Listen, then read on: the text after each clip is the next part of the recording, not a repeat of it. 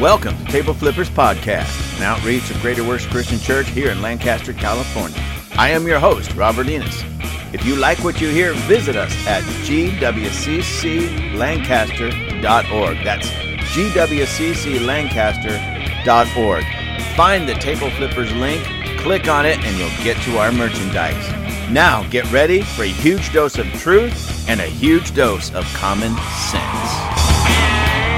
Ah, good afternoon, ladies and gentlemen. Good afternoon. It is Tuesday, March 28th. My clock says 3:58 p.m. So that's the time that I'm recording this. So if uh when you the reason I tell you that is because if you listen to this and it sounds like it's old information, but you listen to it say 2 weeks from now, well then that's why it would be old information.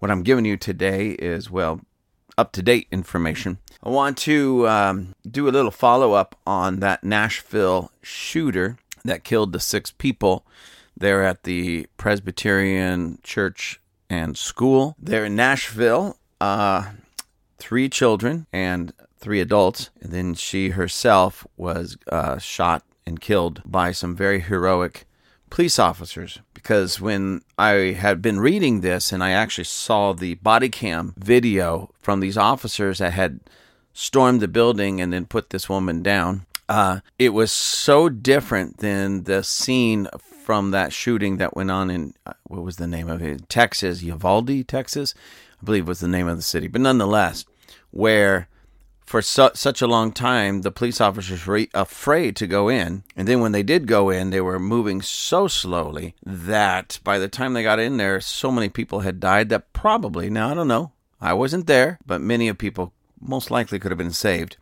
But, anyways, we see these uh, officers here in Nashville doing what seems to be opposite what they've done other places, where they just literally ran in and well, put their training to the test, so to speak, and they were able to save a lot of people. Unfortunately, six people did die, but it could have been a lot worse had these officers not done what they did, when they did it, and how they did it. I want to read to you another article. This is again from Fox News. I'm just following up. That's why I'm choosing to use Fox News because that's what I used on the original story. And the title of this it says Rex Engelbert and Michael Collazo hopefully I'm saying those names correctly, who are the Nashville officers who took down Covenant School shooter. Metro Nashville police officers Michael Collazo and Rex Engelbert are credited with stopping school shooter Audrey Hale. And this article is by Michael Reese and Angela Papa uh, of Fox News. It says exclusive details. While a team of Nashville police officers swarmed a Christian school Monday morning to stop an active shooter, the department praised two of the responding officers, credited with taking down the suspect by name. Hero, Metro Nashville police officers Michael Collazo, 31, and Rex Engelbert, 27, have served in the department for nine and four years, respectively. The department declined to make either of them available for an interview on Tuesday. Now, before I keep reading on this, I just want to point out the ages of these young men. Michael Collazo, 31, and Rex Engelbert, 27 years old. 31 and 27. I'm 56 years old, ladies and gentlemen. And, you know, at 31 and even 27, you've lived a little, okay? But at 56, you've lived a lot more. And I only point that out to say this these guys are absolutely, in my book, heroes. At that age, to be able to go in, and I saw the I saw the footage, the body cam footage, to go in, methodically go through that school when they heard the gunshots, ran towards the gunshots, and then were able to put this monster down. They're absolute heroes.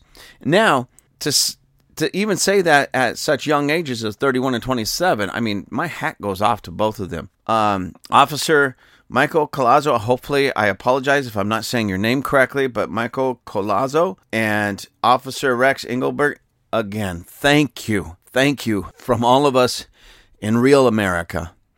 Thank you for your sacrifice. Thank you for your hard work. And thank you for doing what many, most could never do. You heard the gunshots and you ran towards them and you stopped a murderer in her tracks. Thank you very much. If it weren't for you, many more children and others could have been dead that day. but you stopped it. You are truly heroes. Truly American heroes. And again, thank you. Excuse me, ladies and gentlemen, while I pull myself together.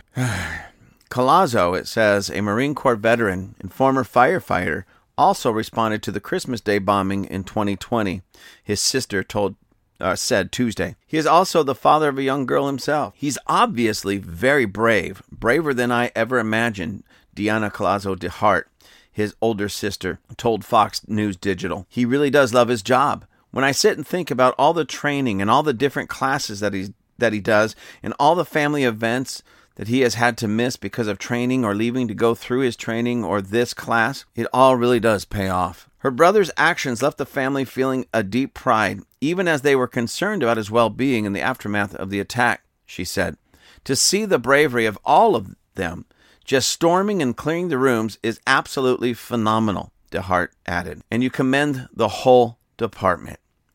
Engelbert received a commendation for precision policing just last week for his role in a pair of busts that recovered nearly two dozen stolen credit cards, a stolen handgun, meth, and fentanyl. These seizures took two dangerous felons who had multiple outstanding warrants off the streets of downtown Nashville. The city's central precinct said in a statement Thursday, We are so thankful for their dedication to keeping our city safe. Speaking separately at a news briefing Tuesday, Nashville Police Chief John Drake said Collazo also served as a SWAT team paramedic. He was born and raised in Nashville, joined the Marine Corps right out of high school, and told his parents hours after the shooting that he drew heavily from his military training during the ordeal, according to DeHart. She also noted her brother had responded to Nashville's Christmas Day bombing in 2020. Nashville police as a whole executed the response with near perfect perfection, experts told Fox News Digital Tuesday after the department released several minutes of body cam video of the encounter. These guys need to be recognized and honored, said Dave Katz, the CEO of Global Security Group and a former DEA special agent who led the agency's tactical ballistic shield program in the 1990s. Our president should bring these guys both to the White House and put medals on their chests. Um, I just want to stop right there and say I completely agree with Mr. Dave Katz, the CEO of Global Security Group. Our president should stop with the stupid, idiotic ice cream jokes. Do his job. Have these guys flown in and given the royal treatment and before a grateful nation pin medals on their chest. Let's see if that happens. Let's see if he can pull himself away from the stupid ice cream jokes long enough to have a coherent thought, to be able to put two and two together and see that these guys are heroes and then reward them and award them for the heroes that they are. Let's see if that happens. Anyways, let me go on, ladies and gentlemen. It says a person of selfless service Marine, firefighter, cop. It doesn't get any more heroic than that, National Police Associated spokesperson Betsy Brantner Smith, a retired sergeant with 29 years of experience, said of Collazo. The veteran police trainer said she watched the body cam footage Tuesday morning along with five other former officers, including two SWAT members and her husband, who is also a police trainer. The execution was near perfect, she said. It's a training video, she told Fox News Digital. Look at the minute they look at the minute they heard shots fired. What did they say? Shots fired, shots fired, move, move, move.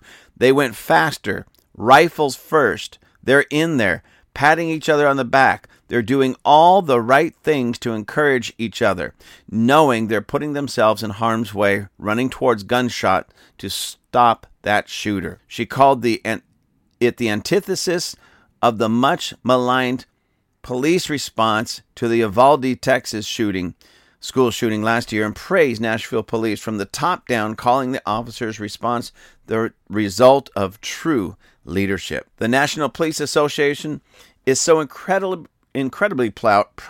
I'm sorry, ladies and gentlemen. I don't know what's going on with me. I can't even pronounce these words. Let me start that one over.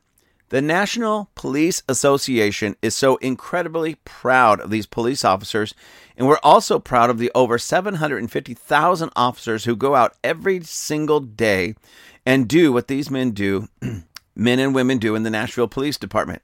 She said, "As a nation, we have to we have got to look at situations like this and say this demonization of American law enforcement has got to stop."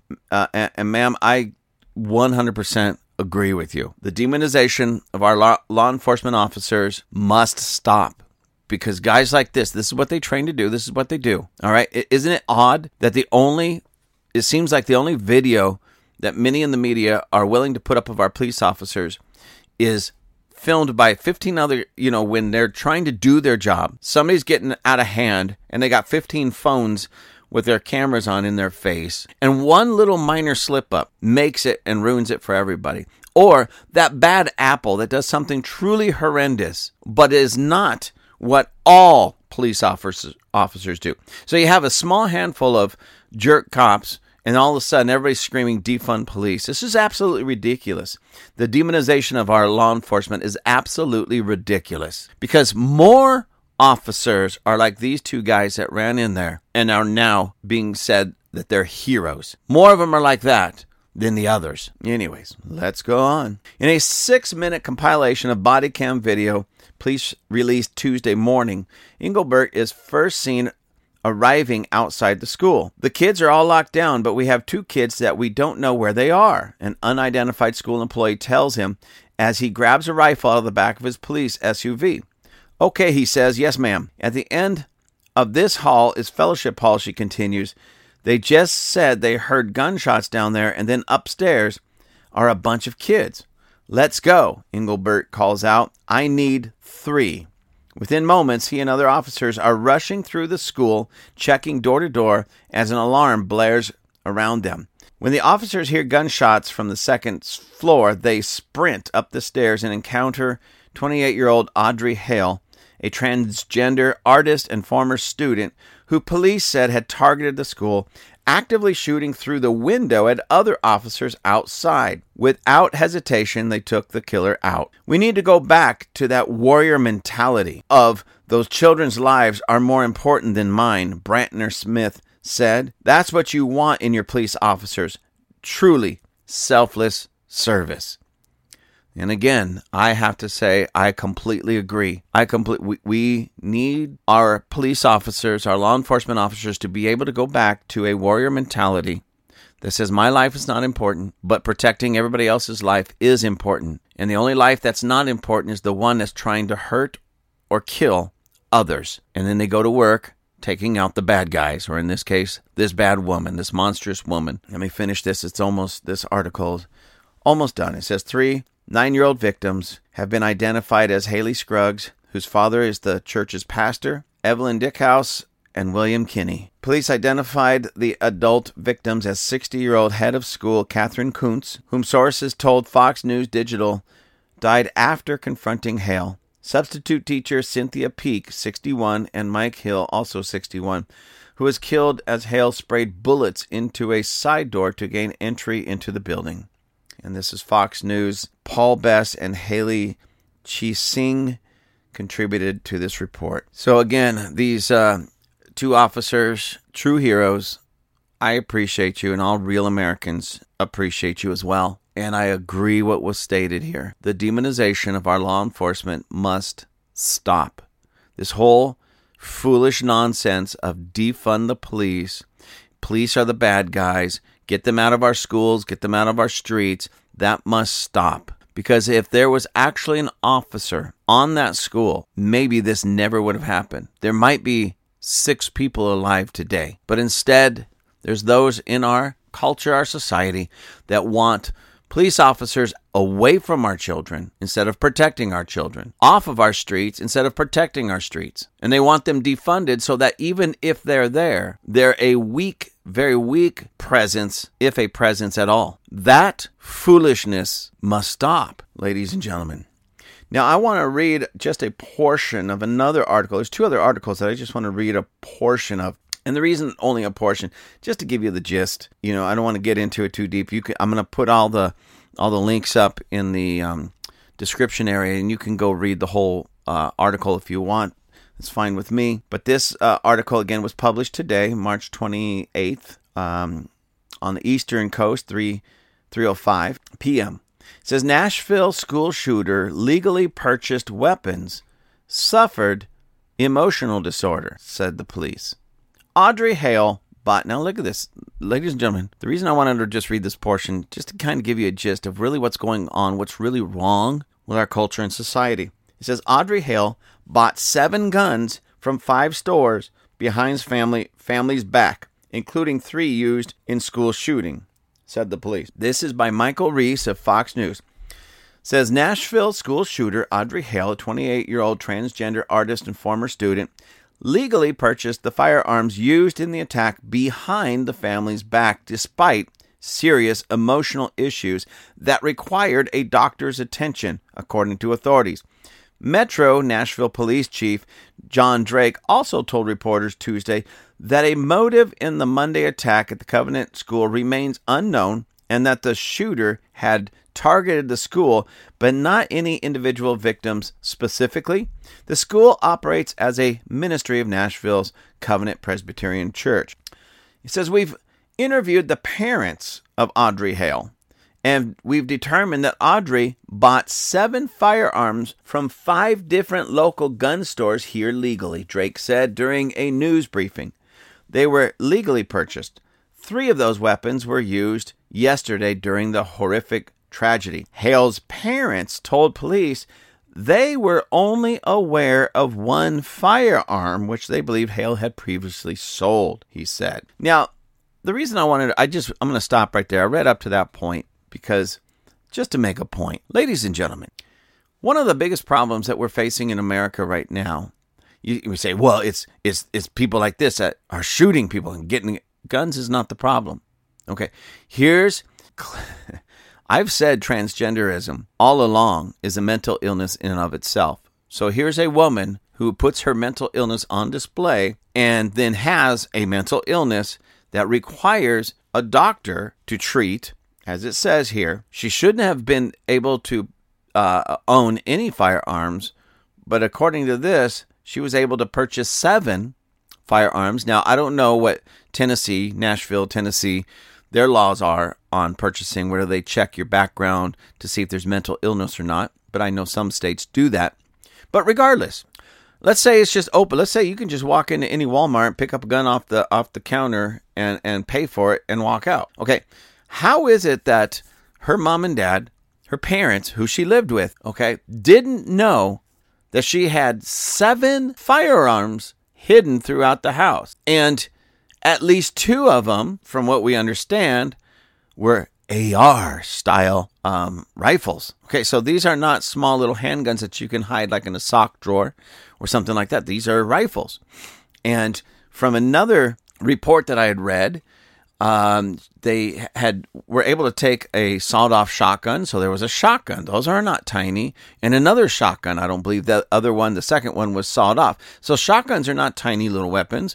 ARs are not tiny little weapons, you know. And then some handguns, and she had seven of these weapons around the house with her mom and dad there. She lived with them. They know she has a mental order, a disorder. One of the reports that I read uh, even states that the father said yeah, she we knew she had one handgun, but we were told that she had sold it. Okay, listen, I I'm trying to be somewhat show some decorum here because this young lady uh, is now dead. We know now for certain, you know, that she was dealing with some mental problems beyond transgenderism.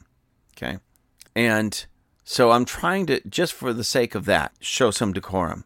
But it's very difficult when I see six people murdered, three of them children, and herself, her own life was uh was ended at 28 years old, and then some doofus parent. Well, you know, hey, I, I we knew she had a handgun. She, we knew she shouldn't have a handgun, but she told us she sold it, so hey, you know, whatever. When indeed she was going out and buying an arsenal of hand uh, weapons, uh, rifles, handguns, and they didn't even know it.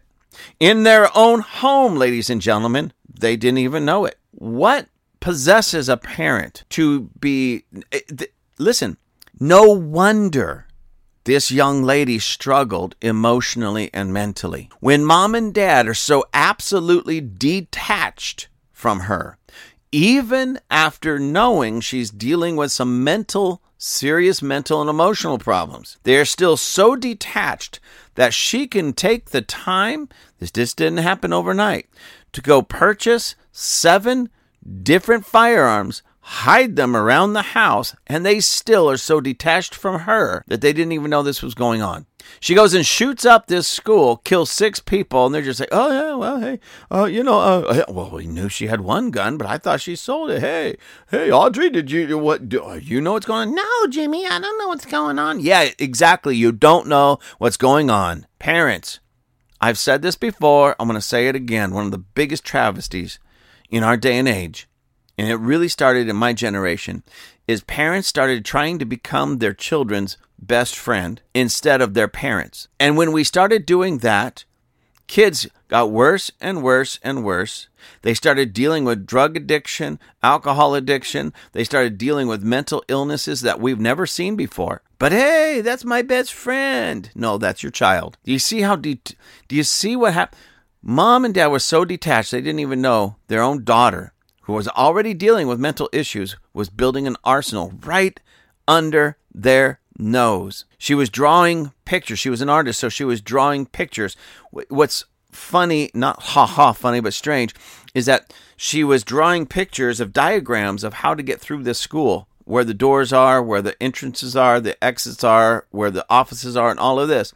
She even drew a picture of herself in one of those diagrams, and it was so detailed that she drew a picture of herself wearing the same clothes that she actually wore when she got gunned down and when she entered that school and when she was murdering people. So here's this lady, 28 years old, going out and collecting upwards of seven different firearms, building this arsenal, drawing uh, um, these diagrams of the school, drawing pictures of herself, t- taking the time to write up a manifesto, and mom and dad know nothing about it. So detached from their own daughter who is suffering with emotional illnesses. And then we sit back or scratch our heads and wonder why this kind of thing happens. There's, it's not a mystery, ladies and gentlemen.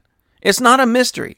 Don't allow the media or some moron who just wants to start yelling, take away the guns from all the good people. That's not the problem. Parents, it starts with you and me. Number one, parents, spend lots of time with your children. You know absolutely everything about them. Well, I need to give them their free space. No, you don't. Children don't have free space. They own nothing. You own it all. They have no free space. Be a parent. Get involved in their life. Understand who they're hanging out with, where they're going, whether what time they're going to be home, what are they doing. When they get home, I don't care if you're dead asleep. You get up, you walk out there and see how they're doing. You smell their breath. Is there alcohol on your on your breath? You, is there cigarettes uh, smell on your fingers? I remember that when I was a kid. I hated it. But my mom and my mom would walk out there and smell my breath and smell between my fingers to see if she can smell like I was smoking a cigarette or something. Who were you with? You're 10 minutes late. Where have you been? Well, I tried calling you. You didn't answer. What's going on? Boy, I got ripped one way and up and down another. But they knew what was going on in my life more than I liked, but I can sit here and say now I appreciated it because I didn't get into a lot more trouble. I got into some trouble, ladies and gentlemen, but I could have gotten into a lot more trouble had my mom and dad not been like that. And apparently, this woman was able to build an arsenal, write up plans, type up a manifesto, draw pictures of it right under mom and dad's nose, and they're just like, oh, I didn't know. Well, of course you didn't know. Get out there and figure out what's going on with your children, ladies and gentlemen. Now, I want to finish up with um, just again another portion of a article, my third article, and again I'll put the link up there for you to read this if you want to. But this again was published today, March 28th, at 2:36 p.m. Eastern Time, and this is by Houston Keene of Fox News. It says Nashville shooter felt no other effective way to be seen. Radical trans group says hate has consequences, the Radical Trans Collective said. Now, I want to read that title again. Titles don't always give you the real picture of what's being said, either in a book, an article, a periodical, anything like that. But in this case, it is. It says Nashville shooter felt no other effective way to be seen, Radical Trans Group says. Hate has consequences, the Radical Trans Collective said. And with that l- last statement, hate has consequences, I totally agree with this because we saw this. This woman was filled with hate. This woman was filled with hate and she lashed out and killed six people. I know that's not where this trans group is going with this, but they're right and they don't even know they're right or why they're right, I should say. They they're putting that somewhere else when it really belongs on her. It says a radical trans transgender group said the transgender Nashville shooter felt no other effective way to be seen than killing six people at a private Presbyterian school. I want that to sink into, ladies and gentlemen, because this is what these groups are all about. When when somebody suggests that the only reason people become transgender is to um, get attention, many of these transgender people just come unglued. Okay, come unglued. Like, no, that's not why we're doing. That's not why a man puts on a dress, puts on some makeup, and starts dancing provocatively in front of children is just to get attention. No, that's not why we do it, ladies and gentlemen. And they start trying to talk about other deeper emotional um, things, you know, and and such. But by this, um, what is this? Uh, the Trans Resistant Network. Whoever said this from the Trans Resistant Network really just tipped their hand. No other effective way to be seen. Okay, that's so this person, this transgender monster, goes out there and kills six people, three innocent children, and there's and, and this is what they say. There's just no other effective way to be seen. Are you starting is it starting to sink in now, ladies and gentlemen? This is all about them wanting to be seen. Well, I have a message to all of you uh, transgender people on the trans resistant network all you perverts out there, we see you. And what we see, we find disgusting. You're seen, all right. And that's why that's why we, we, we might have that kind of look of disgust on our face. Not because you choose to put on a dress, but because we know what's behind that. And we saw this on display, and now we're seeing it on display with your comments. We know it's behind it anger, hatred, wickedness. It's not just some guy that wants to put on a dress, but there's something wicked behind it. That one wants to pervert our children. See, listen, ladies and gentlemen, I've said it before. If they can't get your children by being able to gyrate and dance in front of them at so called storybook hour, then they'll just go and shoot them. I've said this before, I say it again. This is what it's coming to, ladies and gentlemen. They are so desperate to get our children, and if if they can't have them, nobody can have them. You, some of you are going to say, "No, he's just taking that too far." Maybe I know I am with some. Some are perfectly happy sitting around watching TV in in their um, pantyhose. And that's as far as it goes. Whatever. But these ones that are out there putting it all on display and wanting to be seen, those are the dangerous ones. Those are the ones that the moment they start to feel that they're not seen or recognized or even worse, celebrated, they'll go and start shooting up our kids. You watch. Well, you don't have to.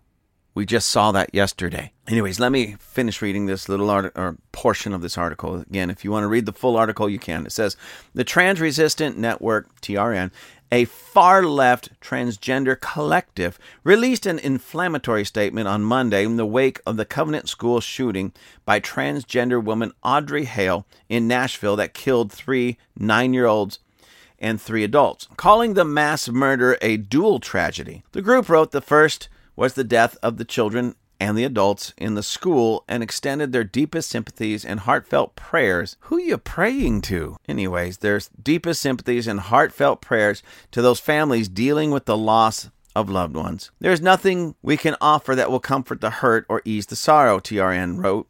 We mourn with you. The second and more complex tragedy is that Aiden, or Audrey Hale, who felt she had no other effective way to be seen than to lash out by taking the life of others and by consequence herself, they continued. TRN wrote, They do not claim to know the individual or have access to their inner thoughts and feelings, but they do know that life for transgender people is very difficult and made more difficult in the preceding months by a virtual avalanche of anti trans legislation and school callouts by right wing personalities and political figures for no- nothing less than a genocidal eradication of trans people from so- society. Many transgender people deal with anxiety, depression, thoughts of suicide, and PTSD from the near constant drumbeat in anti trans hate lack of acceptance from family members and certain religious institutions, denial of our existence, and calls for detransition and forced conversion, TRN claimed. Now, I just want to stop there because um, this is, ladies and gentlemen, I know that you, my audience, are among the best and the brightest the world has to offer. So I, I do know that you started picking up on some things here that I'm going to comment on. I just had to sit back in some disbelief and frustration because, ladies and gentlemen, here it is as a group. Here, here is a group, okay, of people that put their mental illness on display, okay, just by, you know, when they don't even understand if they're a man or a woman or a he, a she, a they, a them, or a candy bar, her, she, get it? Anyways, um, they don't know, understand what they are, who they are, and that can change from day to day or moment to moment. It's all how they feel. So these are all just feeling based people. And feelings change, ladies and gentlemen. Yesterday, I overate. I mean, I just completely overate. I gorged myself like a happy little glutton. And I felt terrible afterwards. I was uh, in pain. I felt terrible. I had some indigestion. And once that was over, once it had passed, I wanted to eat again. My point is, I felt, I was feeling terrible. But I didn't take uh, my frustration out on anybody else. I didn't yell at anybody, scream at anybody, run anybody off the road, pick up a gun and shoot anybody, let alone the innocent. And when you have a group of people that base everything upon their feelings, and then they expect the rest of the world to um, treat them according to their feelings, I, you know, one day you shall address me as a as a they them. Okay, you do that, and then a week later you bump into them. Hey, they them. No, today I am uh, me she. Uh, uh, uh, okay, me she. A week later, I'm a Hershey. Oh, you're a candy bar. No, no, no. I mean, you see, when you get into a world where you try to live or base your existence on feelings more than anything else, you got some real issues and some real problems. And um, the rest of the world doesn't function that way. How many of you wake up every morning? I mean, honestly, every morning and feel like getting out of bed, getting yourself together, and you feel like going to work, whatever job that is. If I was a betting man, I would bet, and I'd probably win a lot of money, that almost 100%, if not 100% of us, we don't always feel like going to work, or we don't always feel like doing those things, but we do it because it's not based upon our feelings. We just know it's the right thing to do. You know, I'm a pastor of a church, and every Sunday I've got to. I've I've got to be prepared, which takes me usually um, Friday into Saturday, uh, at least most of the day Saturday, to prepare, to prepare a message, but prepare my own heart, and not just a message. I'm, I'll be honest with you, that's the easy part, but prepare my heart and pray and ask God, what do you want me to say? How do you want me to say it? What's going on with the people of the church? You know, that, that, that, what do they need? And how do they need it? It's not just the words. I could be very robotic. Jesus loves you. Yes, come to Jesus. He will save you. You know, the message is 100% right on, but if there's no uh, feeling like some people almost need that cracked over their head because they're they're knuckleheads.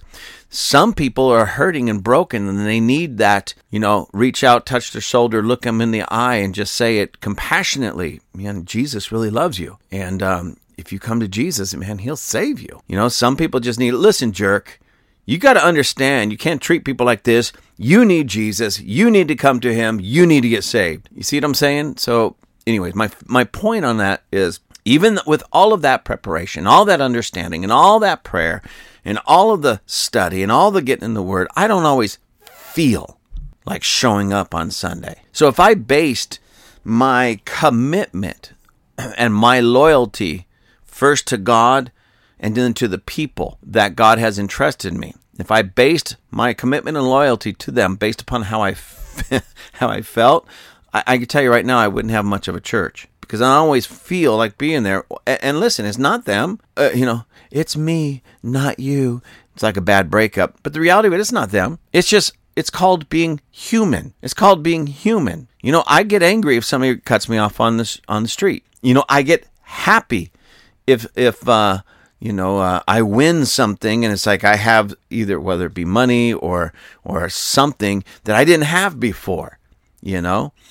Um, I love Christmas because it makes me feel good. You know what I mean? So, but I don't base my world on how I feel. I base my world on what I believe to be right and not right. And I set my agenda, my my lifestyle according to what I know to be right, not how I feel. I don't go shoot up schools. Now, don't misunderstand me, ladies and gentlemen. I never feel like shooting up a school, okay? I never feel that way. So please don't misunderstand my next statement.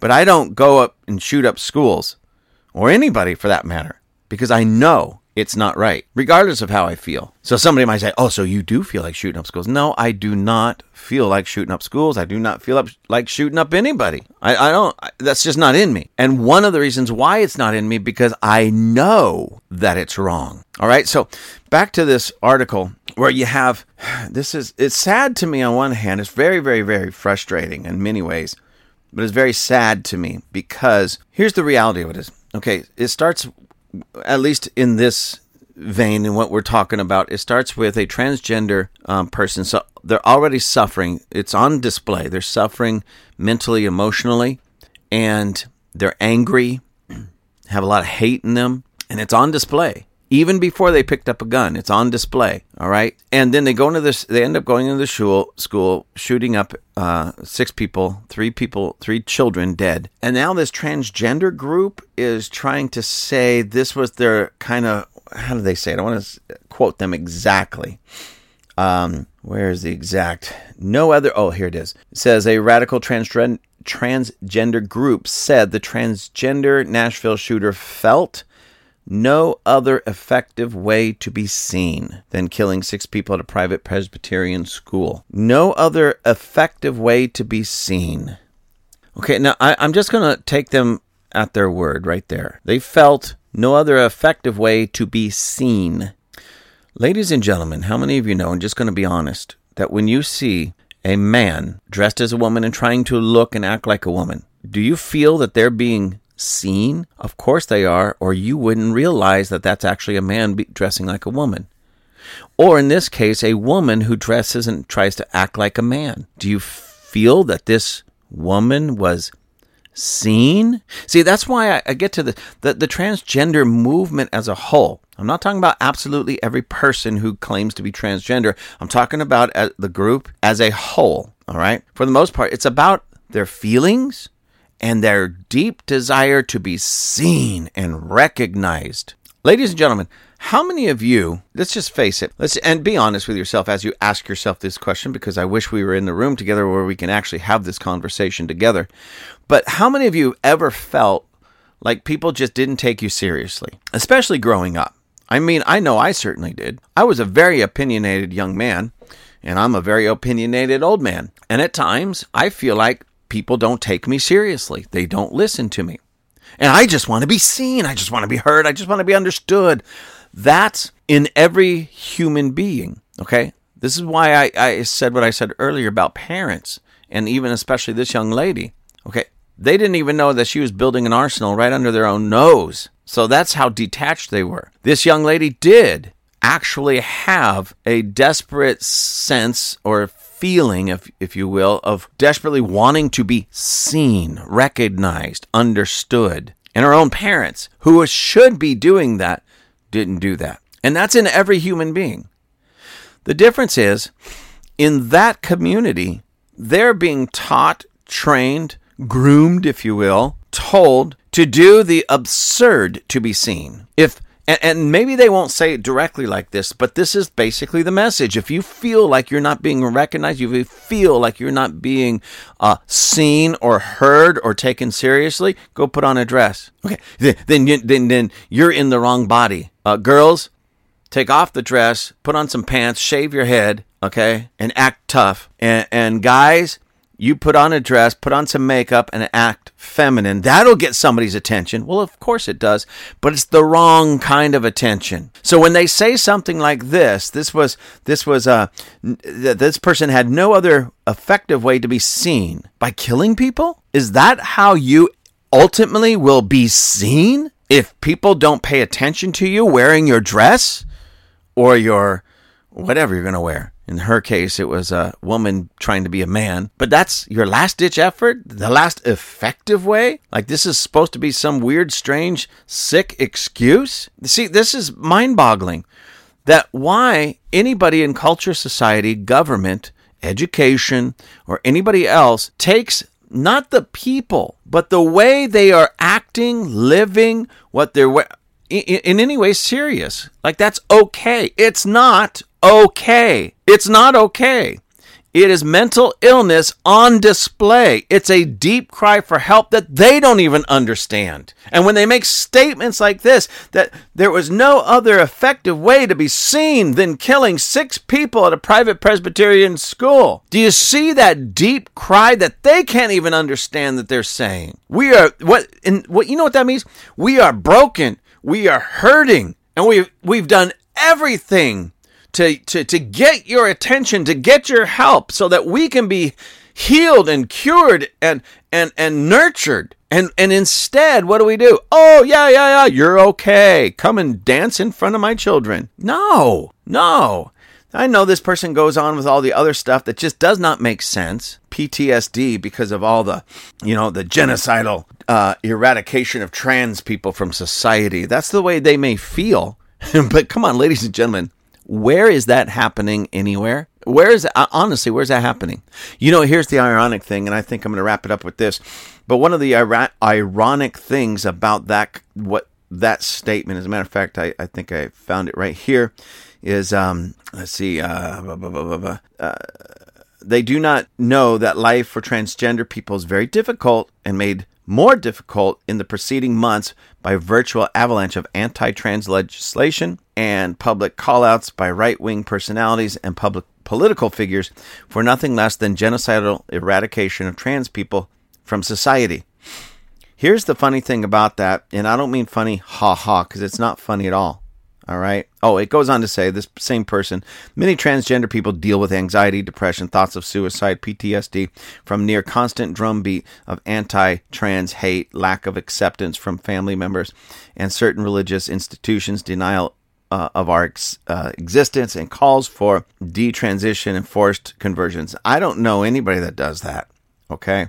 I know that people, you know, I, I'm against transgenderism completely not because of the person, but because of the brokenness. And I want them healed and I want them set free. So they're no longer broken. And the depre- the anxiety, the depression, the thoughts of suicide, and this PTSD, um, all of that is not because of the constant drumbeats of tr- anti trans hate. It's because of the brokenness that's already within them. It's the brokenness that's already within them. Okay, in this they said, you know, we just want to be accepted. Well, then do what everybody else had to do to be accepted. Let me let me give you an example. Check this out. If I wanted to be accepted by the biker gangs, all right, there's a few things that I might want to do. Number one, go get a mo- motorcycle, and if it was like the um, you know, we used to, we call them crotch rockets, you know, the little racer, cafe kind of racer bikes. If I wanted to be part of that group, I'll go get one of those motorcycles. If it, if it's more like, um, you know, maybe it's like the uh, outlaw biker gangs, the Hell's Angels, then I'm to go get a Harley. All right. And I'm not just to go get some little girly Harley. I'm to get one that looks a little bit more like the ones they, they like to ride. All right. I'm to put on some Levi's. I'm to get some black boots. I'm to certainly get a leather vest. I'll probably, you know, I don't have much hair on top, so I just shave my head bald, but I'd grow a big beard. I might even get a tattoo. Now, I'm not suggesting anybody should do that or not do that. I'm just saying that if I wanted to be accepted by a certain group, I'm going to do what that certain group does. Again, if I wanted to be accepted by the hunting group, I'm going to go buy a rifle and I'm going to learn how to hunt. If I'm going to be accepted by the fishing group, I'm going to get a fishing pole and learn how to fish. You understand what I'm saying? If I'm going to get uh, accepted by any group, I'm going to do my best to try to fit into that group. So, ladies and gentlemen, it doesn't matter, uh, you know, if you consider yourself whatever, straight, gay, transphobe, whatever. If you want to be uh, a part of a certain group, if you want the religious group, transgender people, to accept you, then you're going to have to accept the same things that everybody in that group has already accepted. That's just the way it works. That's just the way it works. All right on, on everything. I'm not talking about just religious. I'm talking about on everything. All right.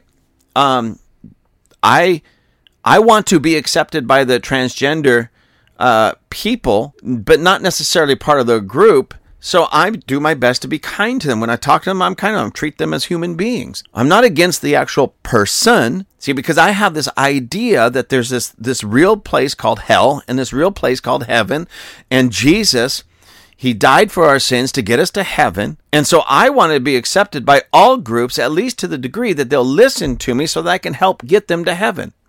So when I go on these tirades and I get on these rants and everything, it's not because I hate transgender people. It's not at all. It's because I have a deep love for the person inside that I feel is completely broken and hurting. And they need to be healed. They need to be set free. What did this young lady need before she started shooting it? She needed to be healed. She needed to be set free.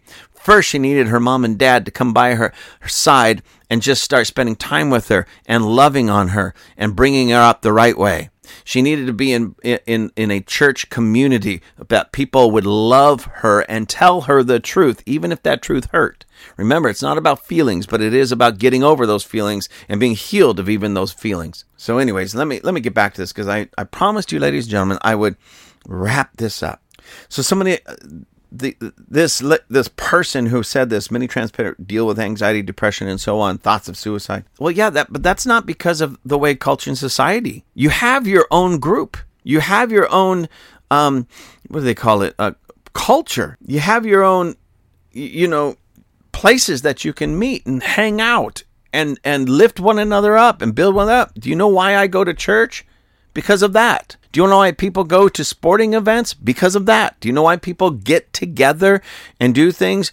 People of like mind, like heart, like because they build one another up. And if people outside of their group, outside of that little culture of theirs, doesn't like them or treats them bad, doesn't really matter that much because they have people within their culture that build them up. So if if you're part of this transgender group culture whatever you want to call it, and you're still feeling anxiety, depression, and thoughts of suicide and PTSD, that's on you. Do not blame other people in culture and society. Do not blame the religious. Do not blame the conservatives. Do not blame anybody else. You have to look at yourself. Because listen, I'm a Christian, I'm a conservative, and I'm an outspoken uh, American patriot. I've had death threats, death threats on my life. People in my church have had death threats. Our businesses have had um, death threats and, and threats of being blown up and burnt down. And not myself or anybody else in my church or in my group, not one of us has even ever suggested getting an arsenal of weapons and go hunting down people that we don't like or walk through a school and shoot people so that we can be seen. None of us have felt that way. None of us have wanted to do that. Not at all. Do you know why? Because we get together we pat each other on the back. We lift one another up. We encourage one another within our own group, within our own culture. People outside. I've had family members that were extremely close to me that didn't want much to do with me because of my ideas. Family members, extremely close to me. I didn't need to be seen by anybody else and go shoot somebody up. You see, so this this thing of this knee jerk, again, feeling based, it's all of your guys' this person went and shot those people up, those three poor little children, those three uh, elderly people, and it's all your fault because that was the only way she could be seen. Figure out another way to be seen a little bit more healthy. You know what? I wanted to be seen. I wanted to get my message out. I didn't feel enough people were hearing my brilliance. You know what I did? Check this out, ladies and gentlemen. Check this out. This might blow your mind.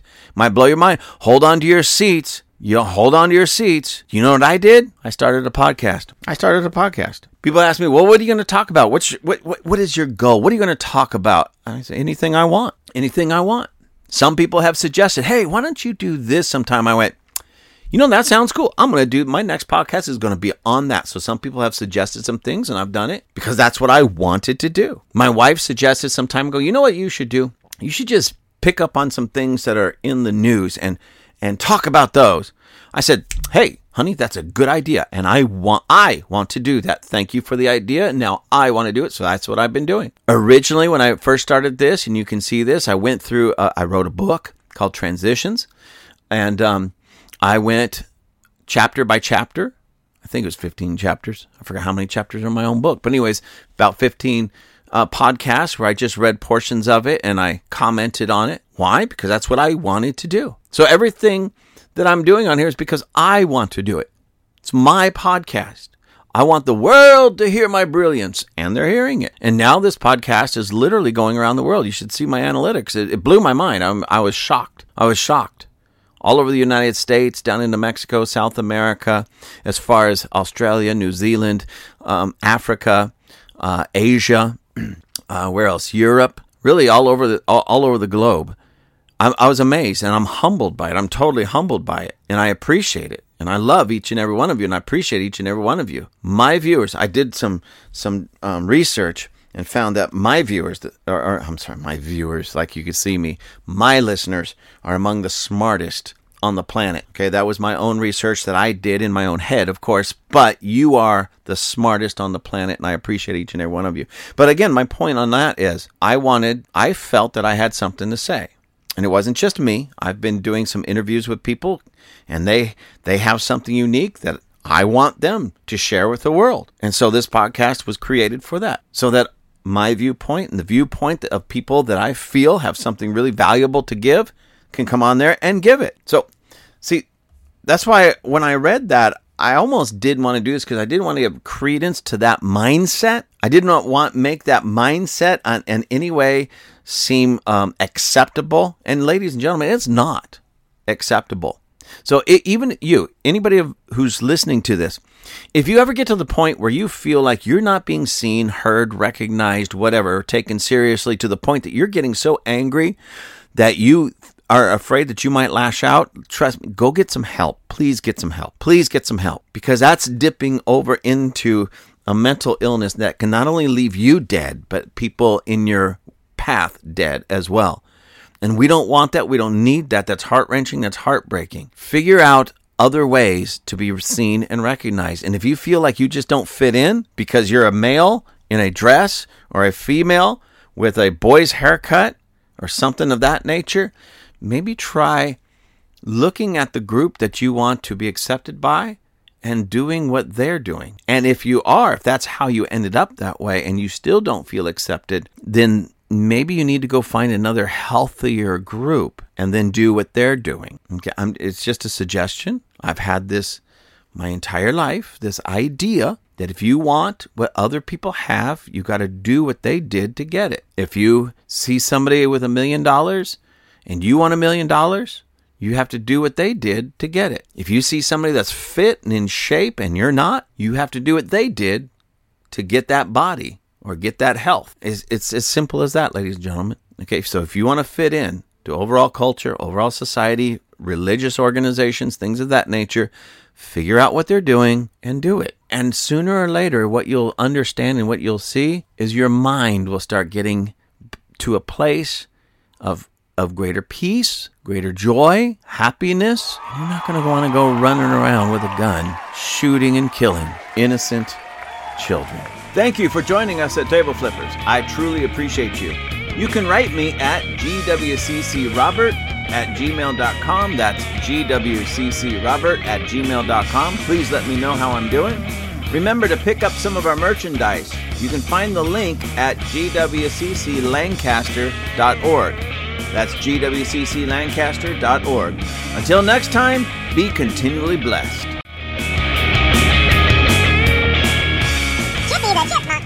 Table flippers.